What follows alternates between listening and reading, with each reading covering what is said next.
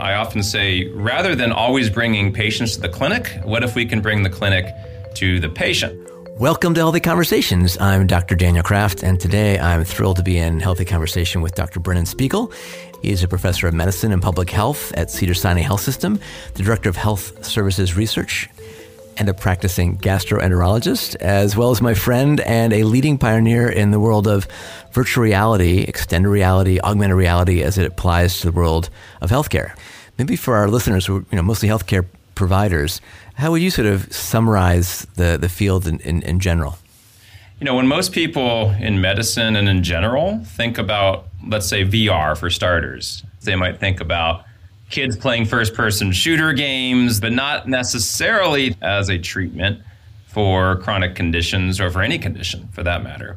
But it turns out in elite psychology labs all around the world, there's been this sort of small cohort of investigators going back decades now who have been studying the effect of VR in particular, but increasingly mixed reality, extended reality in general, AR, on the human mind and on its effects on chronic diseases. Until recently, we just haven't had access to really high quality, low cost headsets that we can bring into a hospital or into a clinic. And over the past seven years or so in our hospital, we've been experimenting with how to use VR. And now we're at the point where we're almost daily called to the floor to use VR for a wide variety of applications we can discuss. And now, even the FDA has a name for this field. They call it medical extended reality or MXR. And I could even announce today that we are now establishing a new medical society called the AMXRA or the American Medical Extended Reality Association. So there's a lot to talk about. Fantastic. That's super exciting. Cedars-Sinai runs one of the biggest academic medical centers using VR. What's your sort of favorite cutting edge example how VR is entering the clinical space? As a gastroenterologist, the most common GI condition that we manage is irritable bowel syndrome or IBS, which affects about 10% of the world's population. And to this day, we're not entirely sure what causes this, but we think of it as a disorder of brain gut interaction. And this old idea that the mind and the body are separate and distinct goes all the way back to Rene Descartes in the you know, mid 1600s. And it turns out that's wrong. It's one continuous system. This is a good example of a model condition where the mind and the body are sort of talking to one another. And so we need to think holistically about managing our patients beyond just medications. Long answer to your question, we've been developing a treatment specifically for IBS. We call it IBS VR. And we've actually published one paper on this and are entering some clinical trials and seeing really positive results to augment traditional therapies using VR to help support cognitive behavioral therapy, biofeedback therapy, mindful meditation with a focus on the gut, even gut directed hypnotherapy in virtual reality. What used to be a $2 million lab now fits on a $200 headset. What's that experience like for the patient? I often say rather than always bringing patients to the clinic, what if we can bring the clinic to the patient? This isn't meant to replace doctors or traditional therapies, but, you know, 99% of people's lives are spent far away from the clinic. And so what we're doing is giving people headsets that they take home. And in their headset, they experience a clinic. Literally, there are hallways and rooms and doors. And we periodically unlock treatment rooms over the course of a protocolized eight week treatment period. It starts with just learning about IBS and seeing firsthand this connection between the brain and the body and putting into context the bacteria. Then we uh, graduate into various behavioral interventions. We put people in a public restroom, which can be a very stressful experience for many people with IBS. And you can hear people and you can see their feet as they're waiting for you, and you're running late for a meeting. And we freeze that moment, and then we conduct cognitive behavioral therapy in the stall literally on the back of the door that you're staring at, we start an interactive CBT experience so that the next time a patient is in that environment, they've already rehearsed how they're going to manage that moment. It really is experience on demand. Even at uh, Stanford mm. Packard Children's Hospital, they can take children before they go in for a procedure and they can experience going into the waiting room, anesthesia, post op care. But you're also pioneering the work as sort of, I think you describe VR, XR, et cetera, almost as a, the new syringe. It can be used for many different applications. Mm. Some of your pioneering work goes to pain. How does that work? Because that's a bit different than cognitive behavior therapy. That's really putting folks in a whole new space.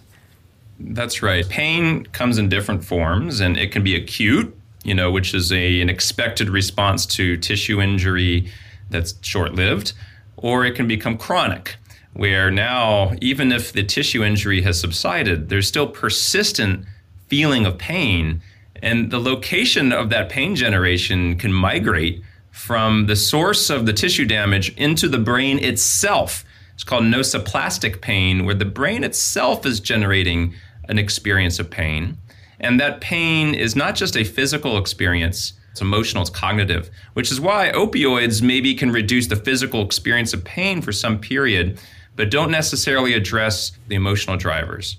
And so this is where VR can step in, both for acute pain, which is really just mainly distraction, and for chronic pain, where it's a, a 56 day at home treatment course using an FDA cleared uh, software hardware combination to manage chronic pain through various forms, again, of cognitive behavioral therapy. We've seen really positive results there.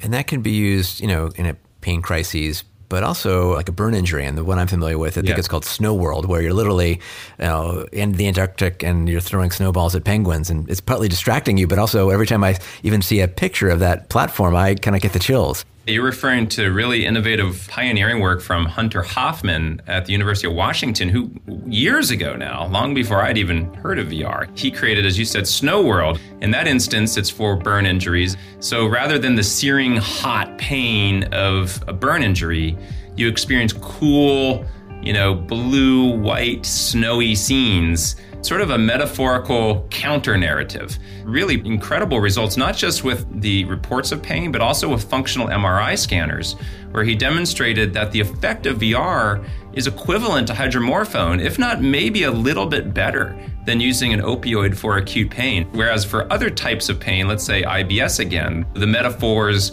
are different.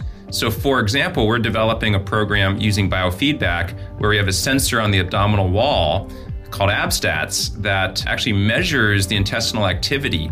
And that data can be put right into a headset where you can then almost see metaphorically what's happening in your belly. It could be if it's slow like a swamp or if it's fast like a river, and you need to try and change your own motility through biofeedback enabled by VR connected to a biosensor.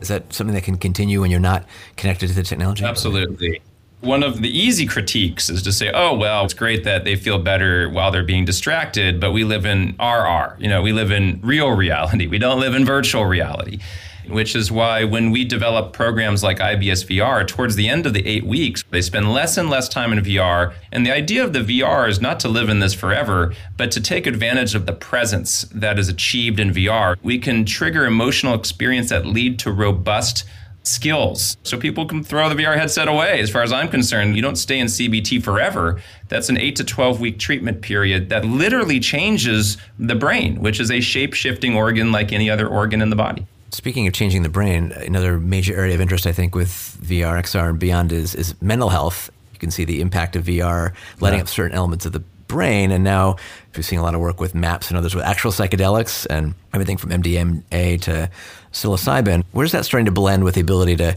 shift folks with, you know, everything to optimize your mental health all, all the way to, to dealing with very severe high morbidity, mortality, mental health challenges? You're absolutely right. And this gets at the heart of what is driving many mental health conditions. Part of it has to do with what's called the default mode network of the brain, or the DMN, which was discovered in the early 2000s, I think at the University of Washington. Simply put, the part of your brain that is that inner voice that we all hear chattering and screaming, and the executive CEO in the brain that's telling you what to do, when to do it. And this is a very human experience that we all have and allows us to survive and thrive in the world, but it also can become an overbearing companion, a chattering monkey you know, we look at Buddhist monks, for example, who meditate and practice for on average 40,000 hours to be able to shut down their default mode network. That's what they're actually doing on functional MRI scans is they shut down the DMN, which allows them to have what's called non-dual consciousness. And what that means is they literally feel as if their sense of self has dissipated and they've become one almost literally with the world around them. And that's exactly what psychedelics do. Psychedelics inhibit the default mode network of the brain that is pharmacologic. So the question is is VR like a cyberdelic? The answer is it turns out yes. There have been head to head studies of VR versus psilocybin and other psychedelics. And the felt experience for the user is almost equivalent. And we see this all the time with our patients. It's really fascinating. And of course, you can blend other modalities. I think you once described to me a bit of a out of body experience, almost like a, a near death element. Yeah. That's also been approached with psychedelics for end of life care. What are some examples of where the VR element, the headset, the visual part integrates with other sensorium? So you mentioned that out of body experience. This was one of the uh, most profound VR experiences or any experience that I've ever had. It was at the University of Barcelona, where I traveled out there to visit Mel Slater, who's been studying VR. He's created this really fascinating VR experience where you separate from your body and then you float up to the ceiling and look down upon yourself. And there's this moment where you realize that you've passed away. It stuck with me. I often show that video, as you mentioned, for some of my talks, just to demonstrate the impact it has on the mind. And what's so powerful to me about that is it was five years ago, but I still remember it acutely. And it's even changed how I think about the process of dying. I'm not ready to die. God forbid anything happens to me uh, prematurely, but I do at least now have this idea that the actual process of dying itself does not need to be catastrophic necessarily. And that's an important insight that came from a 10 minute experience in a lab in Barcelona in a VR headset. So you think if we can do that with people who are well, what role might it have for people towards the end of their life who need to maybe practice dying in a comfortable and and powerful way? What about other conditions like schizophrenia, which is an area VR is being used for now to help people confront their inner demons through virtual reality? There's really innovative uses of VR that are exploding, and we talk about all of these in this course that we put on every year at Cedar Sinai. It's called Virtual Medicine. Every March, you can go to virtualmedicine.org. And a book I wrote too, I talk a lot about these examples. Yeah, I've been to your virtual medicine conference. It's incredible because it's really this convergence of technologists, artists, gamers, patients, clinicians.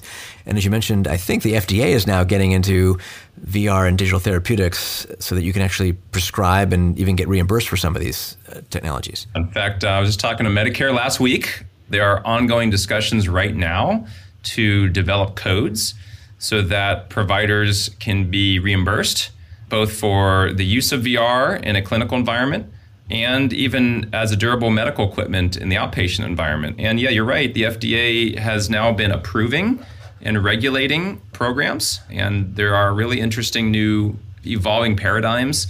Uh, and there's really interesting conversation about whether to go through uh, the FDA or not? Uh, and how do we keep updating programs that are FDA cleared, especially since we're going to hear from Apple probably in the next year or less about its new XR ecosystem? And how do we keep up with all that while also looking at the regulatory pathways? So that's a whole other interesting set of discussions. We're going to stop here on this part one of our healthy conversation with Brennan Spiegel. There's so much to cover. Hope to join us for part two as we look further into the future of virtual, augmented, and extended reality in healthcare.